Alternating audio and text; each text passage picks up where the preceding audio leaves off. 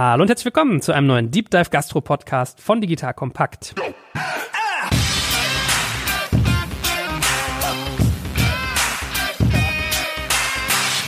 Mein Name ist Joel Kaczmarek und heute, wie immer, ein sehr, sehr spannendes Thema, aber vor allem auch eine ganz tolle Institution, mit der wir heute diskutieren. Also, wir haben natürlich wieder einen spannenden Vertreter von der Metro dabei, beziehungsweise dessen Tochter, die sich mit den ganzen Digitalthemen beschäftigt. Und zwar ist das heute der liebe Frederik Schumacher. Den kenne ich schon sehr lange. Er hat auch ein Buch geschrieben, was ich euch da draußen allen empfehlen möchte. Es heißt Gastro Startup Berlin, wo er mit Berliner Gastronomen und Gründern viele Gespräche geführt hat. Also, wer sich für das Thema interessiert, dem sei dieses Buch sehr ans Herz gelegt. Und mit dabei ist auch der liebe Marc Stierand von der EHL. Die kennen sicherlich viele von euch. Also eigentlich kommt man im Gastronomiebereich nicht dran vorbei. Das ist die École Hotelier de Lausanne. EHL ist so das internationale Label, was man sich mittlerweile dort gegeben hat. Und ich glaube, es ist die Adresse, kann Fred und Marco das aber gleich nochmal sagen, äh, wenn es um den Bereich Gastronomie, Know-how, Wissen, Ausbildung und auch Studien geht, Daten. Also das ist eigentlich so ein Epizentrum in Europa, was das angeht. So, da wollen wir natürlich heute lernen, was passiert an der EHL, also wie wird dort gearbeitet, was macht die Metro auch zusammen mit der EHL, gar nicht gedacht als Werbeveranstaltung, weil wir produzieren ja mit der Metro zusammen, sondern eher, weil dort wirklich tolle Dinge entstehen. Studien, Daten werden erhoben und, und, und. Und natürlich wollen wir dann gucken, was passiert mit der Branche insgesamt gerade. Also, wir werden darüber reden,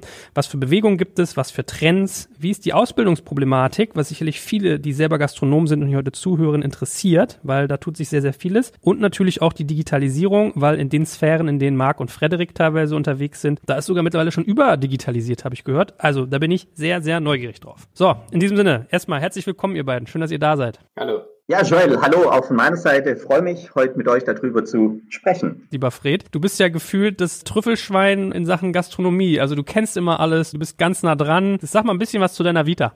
Ja, eigentlich hat das ganze Thema Gastronomie bei mir sehr früh begonnen, weil ich bin halb Deutscher, halb Franzose. Aufgewachsen bin ich in Südamerika, bin sehr viel mit meinen Eltern gereist, das ganze Leben. Dadurch sind wir eigentlich permanent auch irgendwie immer mit verschiedenen Kulturen in Berührung gekommen und Kultur ist natürlich auch ganz stark Food. Somit habe ich schon von klein auf irgendwo permanent viele Foodkulturen, viele verschiedene Restaurants in vielen verschiedenen Ländern kennengelernt. Und long story short, so bin ich dann eigentlich auch zehn Jahre später selber in der Gastronomie und Hotellerie gelandet, hatte selber eigene Betriebe, habe dann in der Luxusgastronomie, Luxushotellerie, Brenners Park Hotel, Beau Rivage, Palace etc., aber auch in ganz einfachen Skihütten. Ich habe zwei Saisons in den Schweizer Bergen, in einem Restaurant, in einer Skihütte gemacht. Ich habe mehr oder weniger alles gesehen, bin dann aus der Hotellerie-Gastronomie, sage ich mal, aktiv ausgestiegen, bin dann in die Parahotellerie, Paragastronomie, nämlich in Großhandel, bin dann für die Metro in verschiedenen Ländern, in verschiedenen Funktionen auch da um den Globus gezogen und habe dann natürlich schwerpunktmäßig auch wieder verschiedene Gastronomie- und Hotelleriekonzepte kennengelernt. Also ich würde mal sagen, die letzten 25, 30 Jahre drehte sich so mein Leben um die Gastronomie, Hotellerie, verbunden mit der Metro, Großhandel, aber immer im Schwerpunkt Hotellerie, Gastronomie. So, lieber Marc, jetzt zu dir. Du bist ja dann der perfekte Counterpart. Also ich glaube, das, was ich gerade über Fred gesagt habe, darf ich ganz wertschätzend auch über dich sagen. Du bist sozusagen auch in, der, in diesen Sphären unterwegs und beschreib uns doch mal, was du genau machst an der EHL, wie du dazu gekommen bist, was so dein Background ist. Ja, relativ ähnlich wie beim Fred auch. Also ich habe vor vielen Jahren eine Kochausbildung gemacht, damals in der Wielandshöhe bei Vincent Klink. Ganz tolle Adresse, ganz tolle Lehrern wollte dann wirklich irgendwo in der Branche bleiben. Ich wollte aber ein bisschen einen Schritt weitergehen und gehörte zum zweiten Jahrgang damals an der privaten Fachhochschule in Deutschland, damals die Fachhochschule Bad Honnef. Und das hat mir eigentlich einen relativ guten Grundstock gegeben, um einfach zu sehen, okay, was ist da auch an konzeptionellem, theoretischem hinter dieser ganzen Hospitality-Gastrobranche. Bin dann nach Australien gegangen für ein Jahr, um einfach mal an der Uni zu sehen, okay, wie so dieses ganze Dozentendasein, was, was bedeutet Research. Und was natürlich in Australien da sehr interessant war, es ist ein Land, das natürlich eine sehr, sehr kurze kulinarische Tradition hat. Und es war sehr interessant, wie eigentlich diese Melting Pot Kulturen eine ganz faszinierende Restaurantindustrie aufgebaut hat. Mit völlig neuen Geschmäckern, mit einer gewissen Leichtigkeit an die Sache rangeht. Wir wissen natürlich aus der französischen Hochküche, dass da sehr viele Regeln da sind. Habe ich gesagt, okay, jetzt die Branche gefällt mir, jetzt mache ich, dann muss ich es aber auch richtig machen und bin nach Schottland gegangen, an eine sehr gute Universität, University of Strathclyde und habe da mein Doktorat gemacht in Wirtschaftswissenschaften mit einem Thema, das es bislang damals nicht gab, das der kulinarischen Kreativität.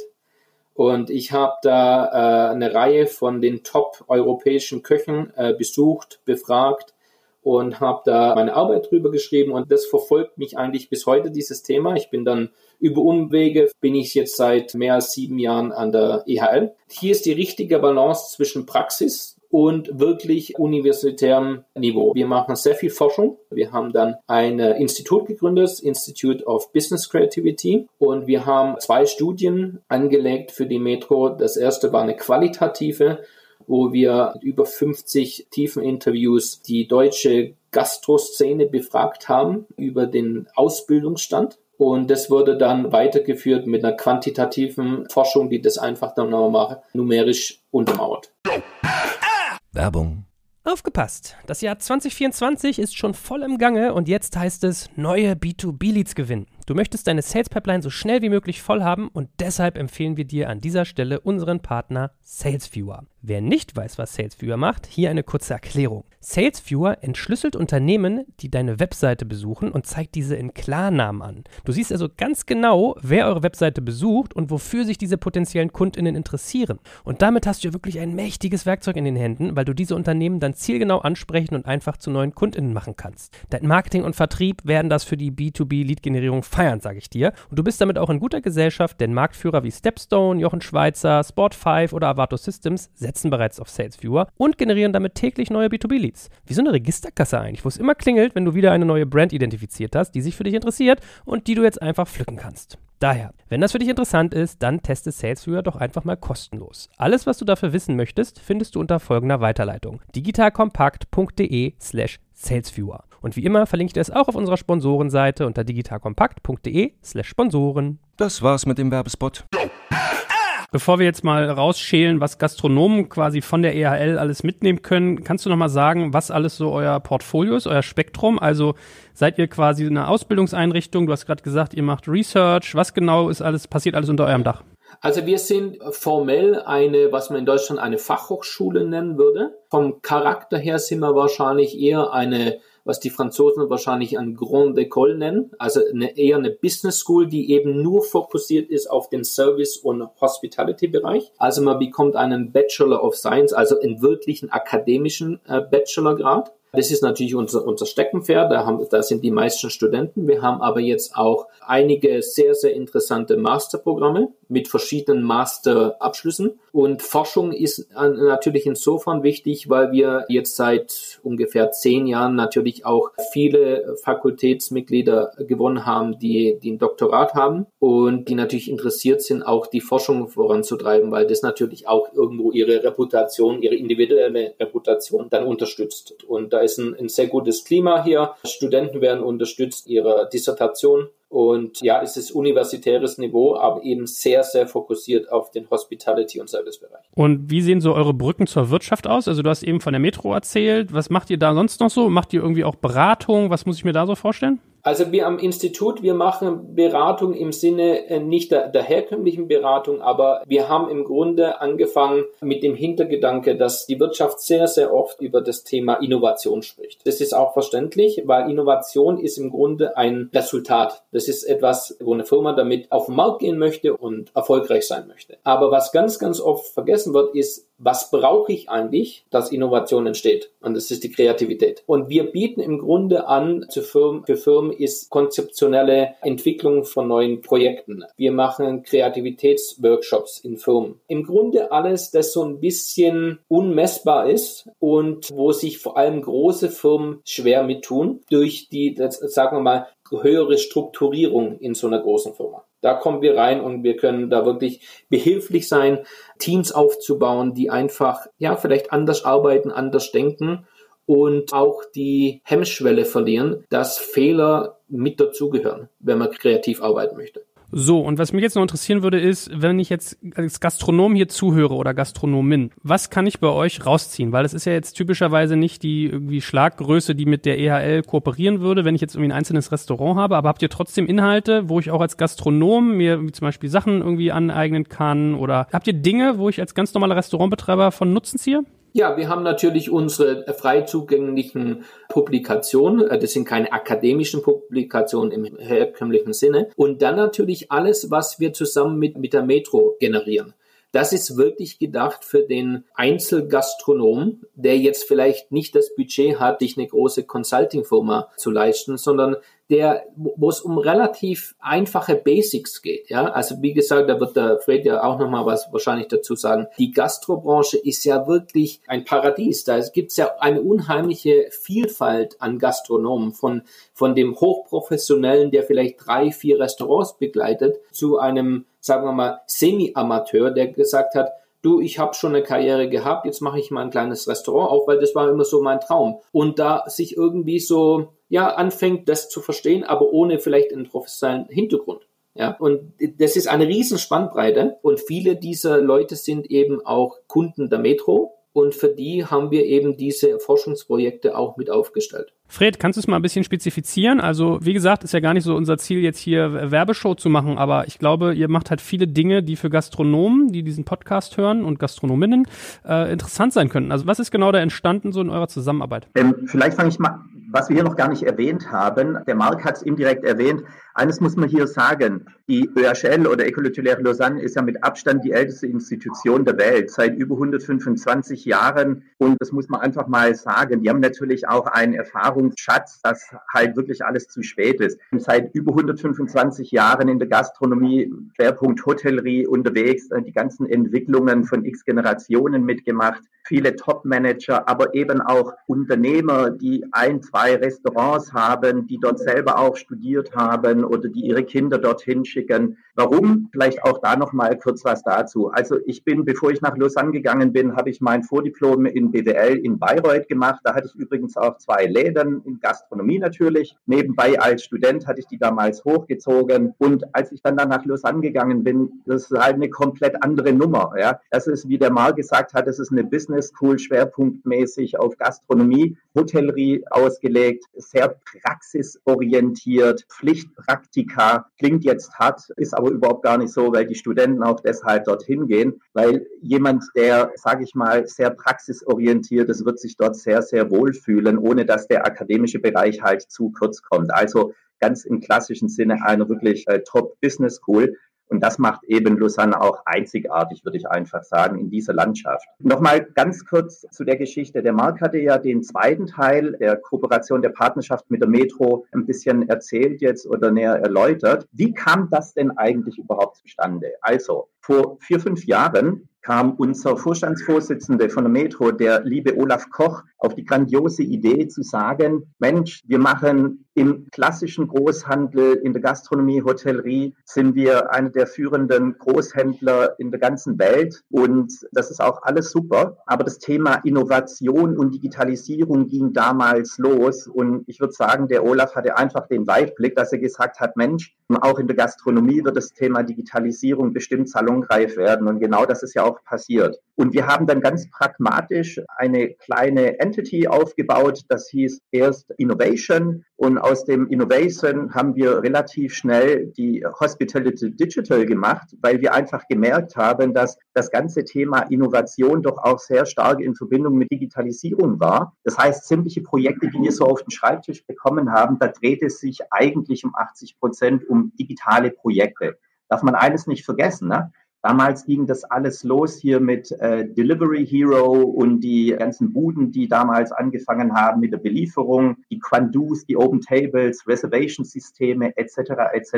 Das war ja eigentlich ist es gar nicht so alt und das war in dieser Phase, als es losging. Und als wir in der Metro gesagt haben, gut, wir stürzen uns auch in dieses Abenteuer, haben wir gesagt, Jetzt wäre es aber erstmal auch sehr schön zu wissen, was halten denn eigentlich diese ganzen Gastronominnen und Gastronomen davon, beziehungsweise wie denken deren Kunden und wie denken sie selber über das Thema Digitalisierung. Nochmal, man darf nicht vergessen, das ist jetzt schon vier, fünf Jahre her. Im Zeitalter Digitalisierung sprechen wir da von Jahrzehnten. Und tatsächlich war das dann so, dass ich gesagt hatte, ich selber habe in Lausanne studiert, hatte immer zu Lausanne eine sehr gute Beziehung, weil ich auch für andere Firmen mit Lausanne was gemacht hatte. Und dann haben wir relativ pragmatisch, haben wir uns da an den Tisch gesetzt und haben gesagt, wir würden sehr gerne eine Partnerschaft ähm, zusammen aufbauen. Und in einem ersten Schritt würden wir sehr gerne digitale Verhalten von Restaurantbesitzer, aber auch deren Endkunden in fünf verschiedenen Ländern analysieren. Das waren vier Länder in Europa gewesen und Japan in Asien. Da hat die ÖHL dann eine super Arbeit geleistet und das Endergebnis letztendlich, auch wenn das dann halt über 200 Seiten starkes Dokument ist oder war, wussten wir dann, okay, alles klar, in diesen fünf Ländern ist das Thema der Digitalisierung sehr weit fortgeschritten, überhaupt nicht fortgeschritten, mittel fortgeschritten oder wie auch immer. Und das war für uns sehr, sehr wichtig, das zu verstehen, weil das hat uns natürlich dann auch in der Ausrichtung für die Hospital Digital geholfen, dass wir gesagt haben, gut, okay, in den und den Bereichen in der Gastronomie herrscht wirklich Handlungsbedarf und deshalb haben wir dann auch mit diesen Bereichen angefangen, die Digitalisierung voranzuschreiben. Ja, also ein Beispiel, das Thema Reservation, also dass du als Endkunde irgendwo in einem Restaurant über eine App einen Tisch reservieren kannst oder dass ein Restaurantbesitzer seine eigene Website kreieren kann, haben wir gemerkt, da ist großes Potenzial vorhanden. Also haben wir dann in der HD selber damit angefangen, auch diese Tools zu entwickeln. Das so mal ganz grob ausgedrückt, was der erste Teil der Partnerschaft war, damals noch unter einem anderen Professor oder unter einer anderen Professorin. Das war der erste Teil der Partnerschaft. Und dann das, was der Marc erzählt hat, was wir jetzt im zweiten Teil machen, nämlich Deutschland zu verstehen, wie, was können wir machen, um den Bereich beziehungsweise die Berufe in der Gastronomie attraktiver zu gestalten, was muss gemacht werden. Und eines darf man nicht vergessen, Großteil dieser ganzen Studie war ja auch noch vor Corona. Ich glaube, wir werden da auch noch drüber sprechen. Corona hat ja ohnehin alles fundamental verändert. Dann lass uns mal Butter bei die Fische bringen. Also wir feiern uns jetzt ein bisschen ab, das ist okay, aber jetzt wollen wir hier Ergebnisse hören. Was waren denn so eure Befunde? Also wenn ihr jetzt heute mal auf Gastronomie guckt, was ist dann quasi Status quo im Bereich Digitalisierung? Weil was ich ja von äh, Marc so in unseren Vorgesprächen gelernt habe, ist, dass ja einige Bereiche sogar richtig schon überdigitalisiert sind. Da würde mich immer interessieren, was ich mir darunter vorstellen muss. Es gibt so gewisse Bereiche, das sieht man auch, ne, wo, wo sich alle eigentlich rumtummeln. Also ich habe es gerade auch schon mal ein bisschen angesprochen. Das Thema der Reservierungen, das ist natürlich so eine Sache, wo sich sehr viele Firmen reingewagt haben. Das ganze Thema Belieferung, also die Lieferandos dieser Welt und wie sie alle heißen, die da versuchen, den Gastronomen irgendwo massivst abzuschröpfen mit irgendwelchen Tools, die man denen irgendwie was verspricht und eigentlich nachher bleiben sie auf ihren Kosten sitzen, hat ihnen nicht allzu viel gebracht und das ist da, wo wir versuchen, in der HD auch tatsächlich gegenzusteuern. Also wir haben vor vier Jahren, vor fünf Jahren, als wir diese Interviews gemacht haben, war sehr interessant, Joel, dass wir gemerkt hatten, nach dem Motto, oh Gott, sind wir hier eigentlich komplett richtig, weil das Thema der Digitalisierung also ich spreche jetzt von den Small Independent, von den unabhängigen kleinen Gastronomen, ja, also das ein Fünf-Mann-Restaurant, ein Familienbetrieb etc. Die haben vor fünf Jahren, hatten die das Thema Digitalisierung tatsächlich noch nicht richtig auf dem Schirm. Und zwar wirklich mehr oder weniger in all diesen fünf Ländern. Da gab es Länder wie Spanien, Frankreich, die waren etwas fortgeschrittener. Die Japaner lustigerweise waren komplett hinten hat die alles irgendwo gar nicht interessiert. Schnitt fünf Jahre später, unglaublich, was sich getan hat. Und Corona hat das Ganze beschleunigt. Die Menschen, die heute in der Gastronomie unterwegs sind und die jetzt auch nach Corona weitermachen, die haben natürlich begriffen, dass es ohne Digitalisierung gar nicht mehr funktioniert. Und das hat auch Gründe, weil die Digitalisierung hilft ja den Gastronominnen und den Gastronomen, im Alltag ihr Geschäft einfach wesentlich effizienter gestalten zu können. Und da muss man einfach vielleicht die Gastronomie etwas besser verstehen und da müsste man jetzt sehr ins Detail reingehen. Ich sage es mal so, was vor 10, 15 Jahren in der Gastronomie möglich war, weil da auch vielleicht das Finanzamt das eine oder andere Auge zum Teil zugedrückt hat. Das ist heute nicht mehr möglich. Deshalb hat sich auch in der ganzen Kassenlandschaft so viel getan. Wenn du heute in der Gastronomie unterwegs bist, musst du ein finanzamtkonformes Kassensystem haben. Das heißt, das ganze Thema Schwarzgeld ist eigentlich auch gar nicht mehr machbar.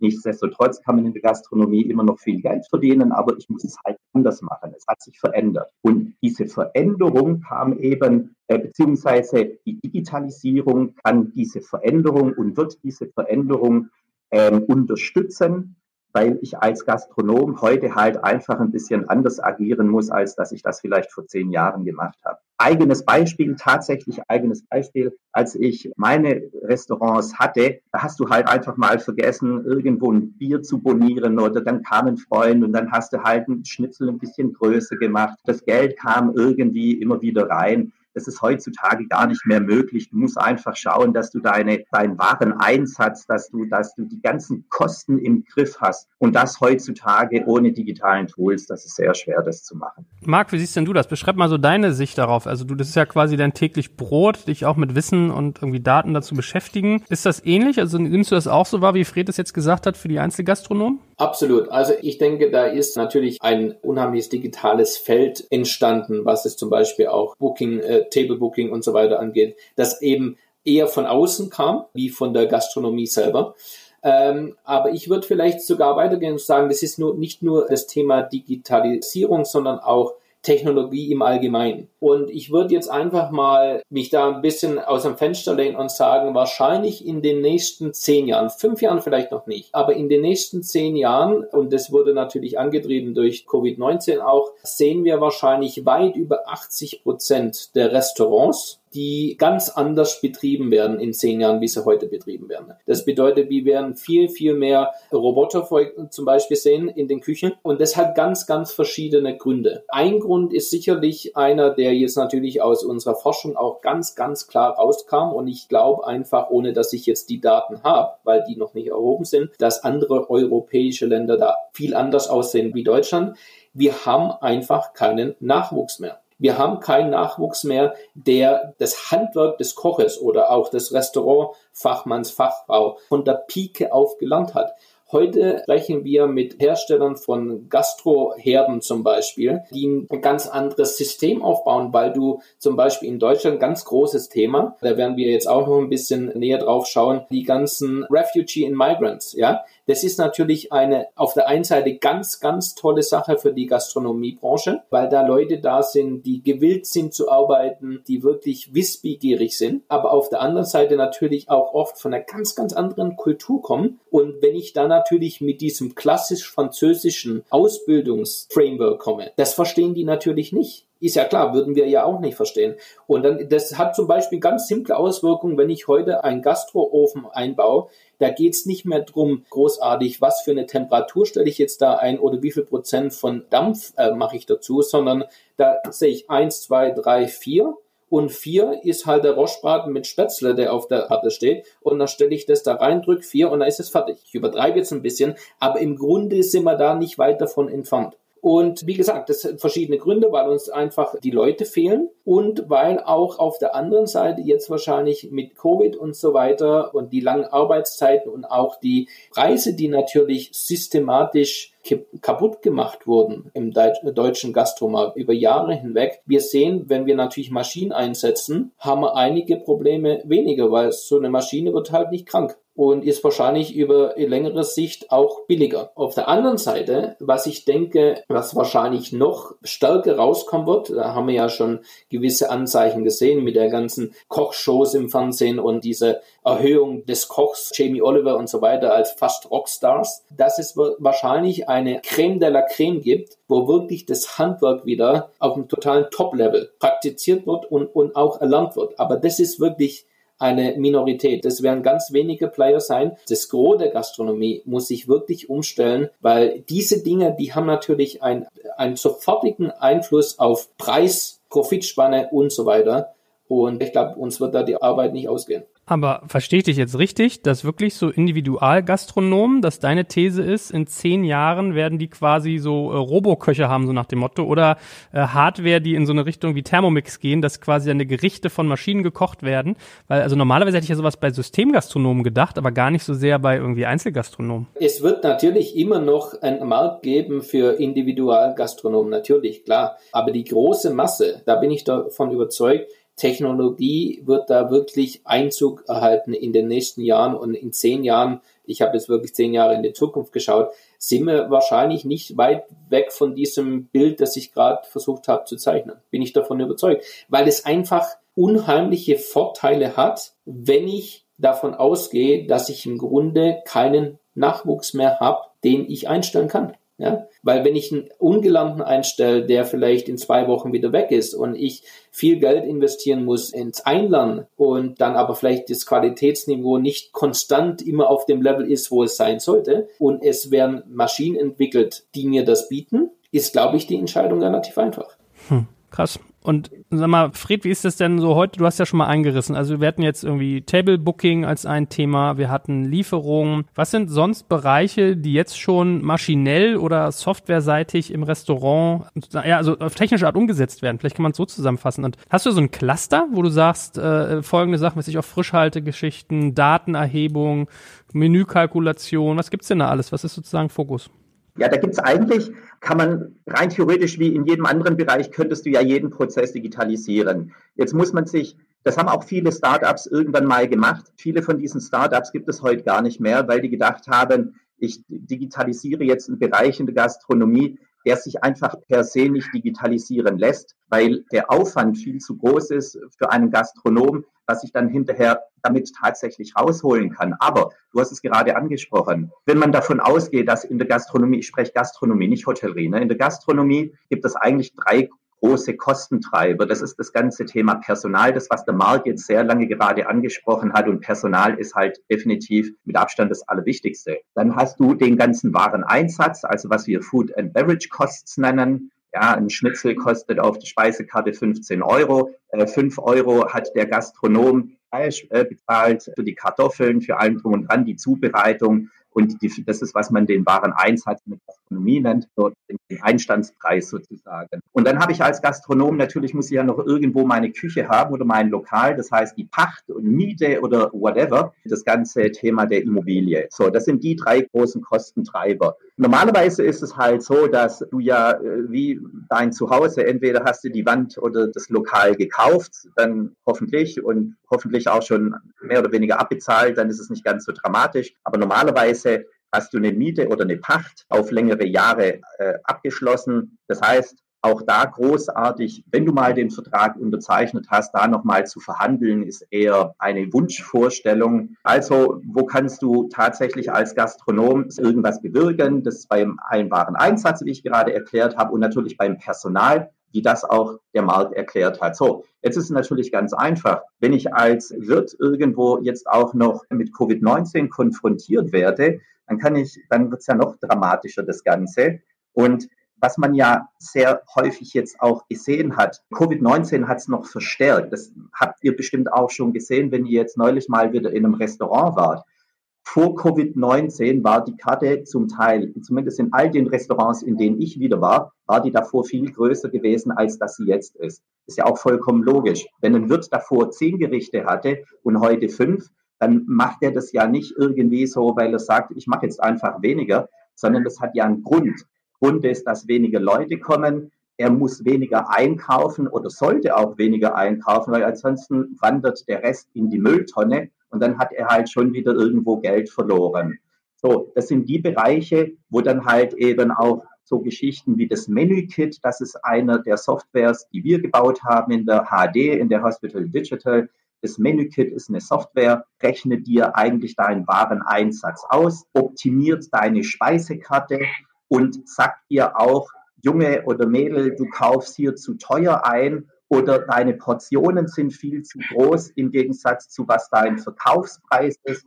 Du musst hier optimieren. Und da hat eine Gastronomin oder ein Gastronom viel Spielraum und kann da auch tatsächlich seine Kosten optimieren. So, das sind so ein paar Tools oder ein Cockpit. Das ist ein Management, ich sag mal ein, schon sagt, Cockpit ist ein Dashboard. Da hast du als Gastronomin oder als Gastronom siehst du deine fünf, sechs, sieben wichtigsten Kennzahlen drauf. Das haben wir auch gebaut. Sieht die Daten aus dem Kassensystem, was du in deinem Restaurant raus hast, arbeitet diese Kennzahlen auf und du hast zu jeder Tages- und Nachtzeit, je nachdem, wenn dein Betrieb geöffnet ist, hast du immer den Status quo und siehst immer, zur Minute X, wie es um dein Restaurant gerade steht. Warum ist das so dermaßen wichtig?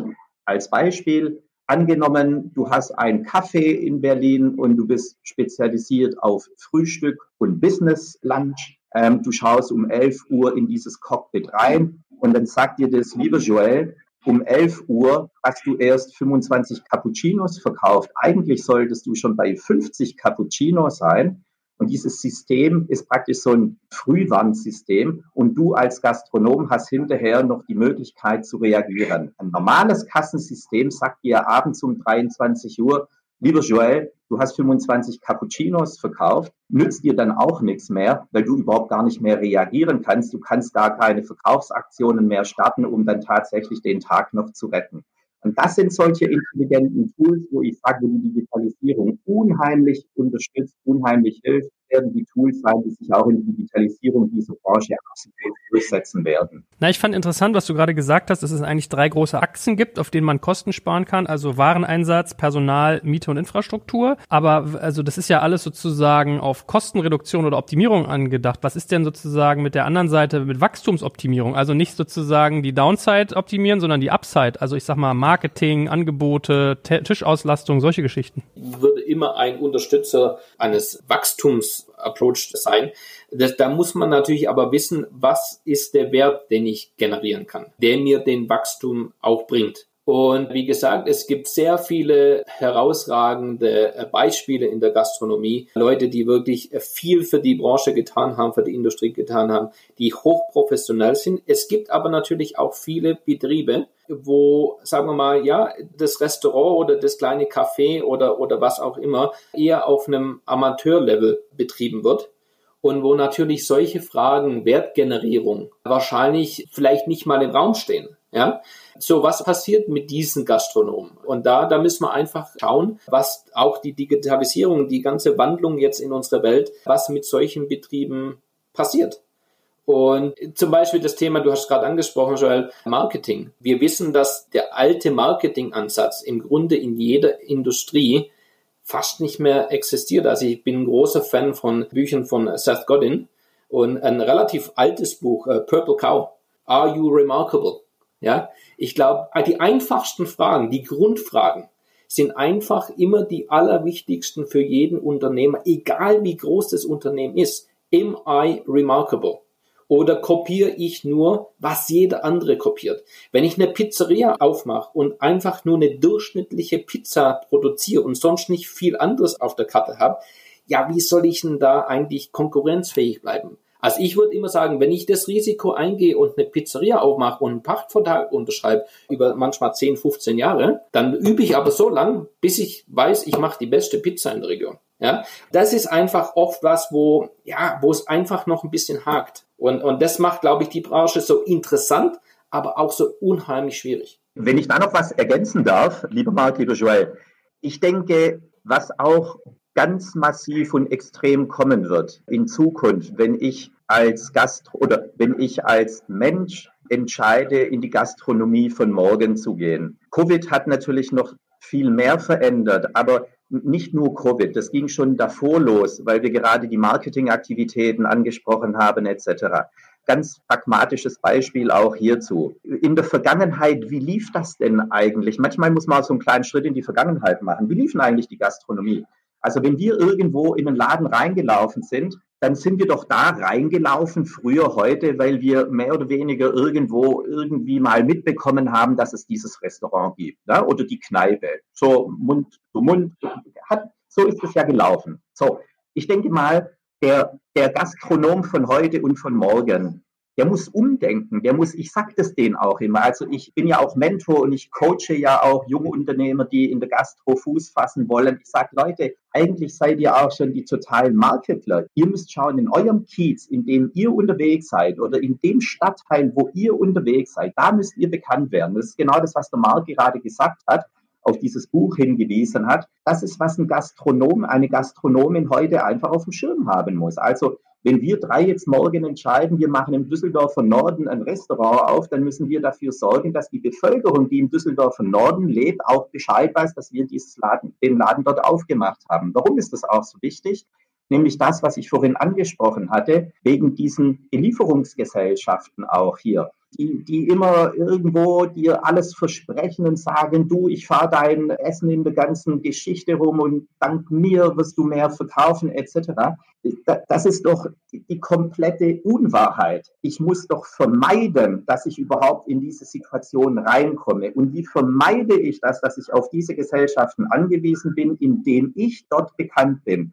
Weil wenn wir im Düsseldorfer Norden unser Laden aufmachen und im Düsseldorfer Norden bekannt sind, dann kommen die Leute eben auch zu uns und holen das Essen ab. Oder aber wir können selber in unserem Kiez, in unserem kleinen Bereich uns so organisieren, dass wir dort auch hinliefern können. Und da gibt es viele Gastronomen, die machen das total richtig, aber es gibt leider viele, die haben das noch nicht so richtig auf dem Radar. Und das muss einfach jeder Gastronom auf dem Radar haben, wenn er überleben möchte. Also bekannt zu werden in seinem Bereich, wo bin ich, was kann ich selber als Unternehmer machen, dass ich bekannt bin in dem Bereich, wo ich halt auch bin. Das ist sehr, sehr wichtig. Absolut. Ja, Fred, du, hast du absolut recht. Und ich denke auch, dass das oft oder zumindest kommt es so rüber und ich denke, es auch oft entspricht auch oft der Wahrheit, dass da eine gewisse Verzweiflung auch dahinter steckt. Weil man einfach sagt so, ah, dann, dann gehe ich halt den Weg, weil dann kommt zumindest ein bisschen Geld rein. Aber wenn ich halt einmal den Weg gegangen bin, dann komme ich da halt ganz schlecht raus. Das, das gleiche ist natürlich auch im Accommodation, im Hotelbereich, ja. Also was ich, was ich heute immer mache, ist, ich suche mir ein Hotel raus auf, auf den großen bekannten Plattformen, wenn ich irgendwo hinfliegen muss. Und dann suche ich in Google, das dauert ja zwei Sekunden, dass ich die Telefonnummer von dem Hotel rausfinde. Und dann rufe ich da persönlich an. Weil dann habe ich eine ganz andere Beziehung und jedes Mal bekomme ich einen besseren Preis. Jedes Mal, die sind glücklich, ich bin glücklich und die wissen meinen Namen und ich weiß deren Namen. Und alles ist gut. Marc, das ist eine super Sache. Vielleicht sollten wir das hier an alle Zuhörerinnen und Zuhörer. Bitte macht euch die Mühe und ruft in Zukunft einfach immer direkt beim Gastronomen, bei der Gastronomin, beim Gastronomen im Hotel an und macht das nicht über diese ganzen anderen Gesellschaften, die es da gibt, sondern ihr könnt am allermeisten der Branche helfen, indem ihr dort direkt anruft. Und natürlich auch für den Nicht-Profi-Gastronomen. Vielleicht haben sie sich das nicht immer alles überlegt. Wenn ich natürlich mein Essen, das vielleicht meine Küche gut verlassen hat, zu dem Qualitätslevel, wie ich mir das vorstelle, in die Hand gebe zu einer Delivery-Firma. Ich weiß ja gar nicht, wie das Ding ankommt. Jeder Sternekoch, den wir uns alle immer reinziehen im Fernsehen, würde nie erlauben, dass ein Teller seinen Pass verlässt, ohne dass er oder sie da drüber geguckt haben. Und im Grunde machen die Gastronomen das in dem Punkt, wenn sie sagen, hier nimm's mit und dann äh, lieferst es an, an die und die Adresse. Ich weiß ja gar nicht, was da passiert. Also lerne ich von euch beiden jetzt aber, dass diese ganzen Lieferplattformen, die an den Börsen dieser Welt eigentlich sehr prominent bewertet sind, für den Gastronomen nicht funktionieren. Funktionieren, Joel, ja, aber die arme Gastronomin und der arme Gastronom die bleiben auf brutalen Kosten sitzen. Das ist ja Wahnsinn, was diese Gesellschaften, die du gerade erwähnt hast, an Kommissionen irgendwo den Gastronomen aus der Tasche ziehen. Ich weiß nicht, wie es euch geht. Ich habe überhaupt gar keine Lust, irgendwann mal in drei, vier, fünf Jahren nur noch von der Systemgastronomie umzingelt zu sein. Da geht ein riesengroßes Stück Kultur, würde da kaputt gehen. Und wir müssen in Europa zumindest wahnsinnig aufpassen, dass wir das vermeiden. Also geht es darum, die Independent, die unabhängigen Gastronominnen und Gastronomen zu stärken. Das hat sich jetzt vielleicht alles ein bisschen negativ angehört, unser, unser Bild, das wir gezeichnet haben über die Gastronomie. So ist es nicht gemeint, sondern wir, unser Herzblut ist da einfach drin und wir sehen, wo gerade gewisse Dinge falsch laufen. Und ich möchte auch ganz klar den jungen Leuten draußen sagen, eine professionelle Ausbildung in der Gastronomie in einem professionellen Ausbildungsbetrieb ist eine super Sache. Ich habe es nie bereut, dass ich Koch gelernt habe äh, in der Wielandshöhe. Ich habe unheimlich viel gelernt und ich bin davon überzeugt, wenn man handwerklich was drauf hat, überlebt man auch die äh, zukünftige Digitalisierung ganz anders und man kann da immer sein Geld verdienen. Es bringt auch privat ein, ein super Mehrwert, weil man natürlich, äh, ich meine, was gibt's denn Schöneres wie tolles Essen, tolles Trink und Gastfreundschaft? Ja, das kann man natürlich aufs private Leben genauso übertragen. Und ich muss da wirklich eine ja, eine Lanze schlagen. Es war eine ganz tolle Sache, aber schaut euch nach einem guten Ausbildungsbetrieb. Aber kannst du mal präzisieren, Marc? Wir haben jetzt irgendwie gelernt, man soll sich in seinem Kiez bekannt machen als Restaurant. Irgendwie diese Lieferplattformen sind aufgrund der Provisionen und des, äh, der Qualitätskontrolle sozusagen schwierig. Was macht denn jetzt ein Gastronom, der sich aber mit dieser Situation konfrontiert sieht? Was würdest du dem jetzt raten, wenn du den irgendwie coachst oder deine Daten anguckst, was sollte der tun? Okay, also ich glaube, wenn ich mir die ganzen Fernsehsendungen anschaue, ob das hier Gordon Ramsay, Kitchen Impossible oder, oder wie sie alle heißen, also diese ganzen Starköche, die dann in, zu Restaurateuren gehen, da ist relativ viel Wahres dran. Ich habe auch wieder Fred von der Sterne-Gastronomie, von der Fünf Sterne im Brenners Hotellerie zum ganz einfachen Gasthaus alles miterlebt. Und bei, sagen wir mal, bei diesen weniger professionellen gastronomischen Betrieben fehlt einfach jegliche Grundkenntnis. Und ah, ich würde reingehen. Okay, was sind eure Arbeitsprozesse? Ja? Und ich glaube, in einem normalen Restaurant, wo es halt eine Standardkarte gibt, kann man in drei Tagen unheimlich viel erreichen, wenn einer sich auskennt, den Leuten Standardprozesse, Arbeitsprozesse aufzuzeichnen und, und die mit ihnen zu trainieren. Zweitens, die Karte. Die Karte ist dein Aushängeschild. Und was auf der Karte drauf ist, und die Kunden heute sind sehr, sehr informiert. Leute sind sehr belesen, die sind, wir haben oft super professionelle Hobbyköche zu Hause, die manchmal eine bessere Küchenausstattung haben wie mancher Gastronom und Leute reisen viel, die wissen heute, wie richtig italienisches Essen schmeckt. Die wissen, wie richtig chinesisches, darf man ja gar nicht sagen, es gibt ja verschiedene chinesische Küchen, wie richtig asiatisches Essen schmeckt. Und da denke ich mal einfach, dass da laufen viele Gastronomen oder zukünftige Gastronomen zu blauäugig rein und machen irgendwas und alles mittelmäßig oder untermittelmäßig. Und da kann ich natürlich keinen Blumentopf gewinnen, das in, in keiner Branche funktioniert ist. Ja? Warum soll ich in ein Restaurant gehen, das den gleichen Preis zahlen für etwas, wo keinen Spaß macht? Und dann mal vom, vom Service gar nicht zu sprechen. Das heißt nicht, dass es in der Gastronomie nicht Betriebe geben kann, wo Amateure reinkommen, die mit vollem Herzblut diesen Betrieb betreiben. Es gibt viele Beispiele und die machen tolle Sachen. Es gibt sogar in der Sterne-Gastronomie Raymond Blanc, einer meiner absoluten Idole, Franzose, der bekannt wurde in England, zwei Michelin-Sterne. Das ist ein äh, selbst trainierter Koch, der hat dann aber mit einem Professor an der Oxford University zusammengearbeitet. Das war eigentlich so der Founding Father oder der Mitbegründer, was als Molekulargastronomie bekannt wurde. Er hat sich dann nur nicht als, als Frontmann hingestellt. Also es geht, aber es kommt auch natürlich darauf an, wenn ich das Fachwissen nicht habe, mit was für einer Passion gehe ich da rein, wie offen bin ich zu lernen und weiß ich, wo ich mir Informationen, Hilfe holen kann. Und ich glaube, das ist einfach wichtig. Das ist aber, glaube ich, gar nicht so anders wie in jedem anderen Beruf, wie in jeder anderen Branche auch. Das ist doch auch wirklich ein bisschen die Aufgabe der Gesellschaft, der Politik, dass man auch diese wunderschönen Berufe in der Gastronomie auch jetzt mal endlich wieder richtig fördert. Weil das ist ja letztendlich die Grundvoraussetzung auch, sage ich mal, für die nächste Generation. Als Beispiel, am Wochenende habe ich mit einem Bekannten telefoniert, der hat sieben Läden, alle komplett verschieden, sieben verschiedene Konzepte, ist ein paar Jahre älter als ich, seit langer Zeit in dieser Branche. Und der rief mich an und sagte, ach, weißt du, Freddy, ich habe jetzt entschieden mit Corona, das ist alles gut. Ich habe lange genug da drin gearbeitet. Ich übergebe jetzt an meine zwei Söhne die zwei Söhne, der eine ist 24 und der andere ist 21, habe ich mit den beiden auch telefoniert und die haben mir gesagt, du Freddy, ich werde so vieles anders machen als der Papa, weil der Papa da mit seinen komischen Zetteln, auch wie der einkaufen gegangen ist oder Bestellungen gemacht hat per Telefon, er sagt, aus, aus welchem Jahrhundert stammt er denn eigentlich?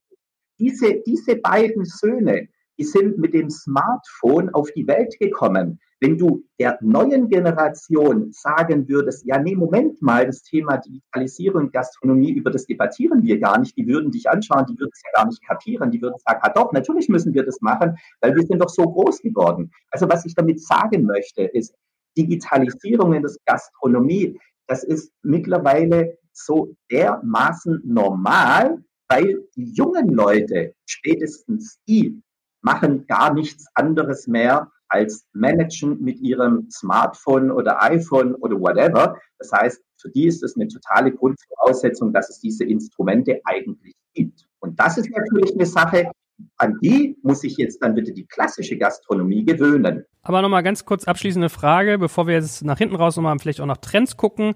Äh, beim ganzen Lieferthema, würdet ihr dann Gastronomen raten, dass sie das lassen sollen, dass sie nicht auf diese Plattform gehen sollen oder sollen sie selber liefern? Was soll man da tun? Wenn ich heute wieder ein Restaurant aufmachen würde, dann würde ich auf jeden Fall, und das, was ich allen sage, dann sage ich, Leute, schaut erst mal zu, dass so viel wie möglich abgeholt wird. Oder aber in eurem Bereich ihr irgendwie das organisieren könnt, dass ihr selber irgendwie liefern könnt. Da gibt es ja Partner, ist ja alles machbar. Ich würde auf keinen Fall würde ich mich auf diese großen, die man kennt per Namen, würde ich mich drauf verlassen, weil der Marc hat vorhin was angesprochen, was extrem wichtig ist. Das ist halt so quasi eine Abhängigkeit. Ich mache mich ja abhängig von denen. Wenn ich einmal damit angefangen habe, dann wird es echt wieder schwer, irgendwo davon loszukommen. Und das ist halt ein Zustand, den ich von Anfang an vermeiden muss. Ich finde, man kann nicht pauschal die Belieferung verteufeln, auf keinen Fall. Gerade Covid, viele Gastronomen haben überlebt, weil sie auch ihr Restaurant, den Speisesaal zugemacht haben, den Gastraum zugemacht haben und sich auf Belieferung spezialisiert haben. Ist doch alles fein, ist doch super. Übrigens, meine Frau, Spanierin, selber Betrieb, Catering in der Covid-19-Zeit, da waren halt keine Caterings mehr, hat keine Partys organisiert, aber die Leute haben wie blöd bei ihr angerufen, haben gesagt, kannst du mir das Zeug nach Hause liefern? Hat komplett überlebt. Also äh, man darf das nicht verteufeln. Ich glaube, das kommt wie so oft im Leben. Man muss, man muss sich diese Sachen gut anschauen und vor allem muss ich ein Konzept dahinter haben. Das ist, was der Marc gesagt hat. Ich muss ein Konzept haben und dieses Konzept passt sich dann an. Ich kann nicht sagen, ich mache ein Restaurant auf und ich setze nur auf Belieferung, auf die Großen, dann brauche ich erst gar nicht anzufangen.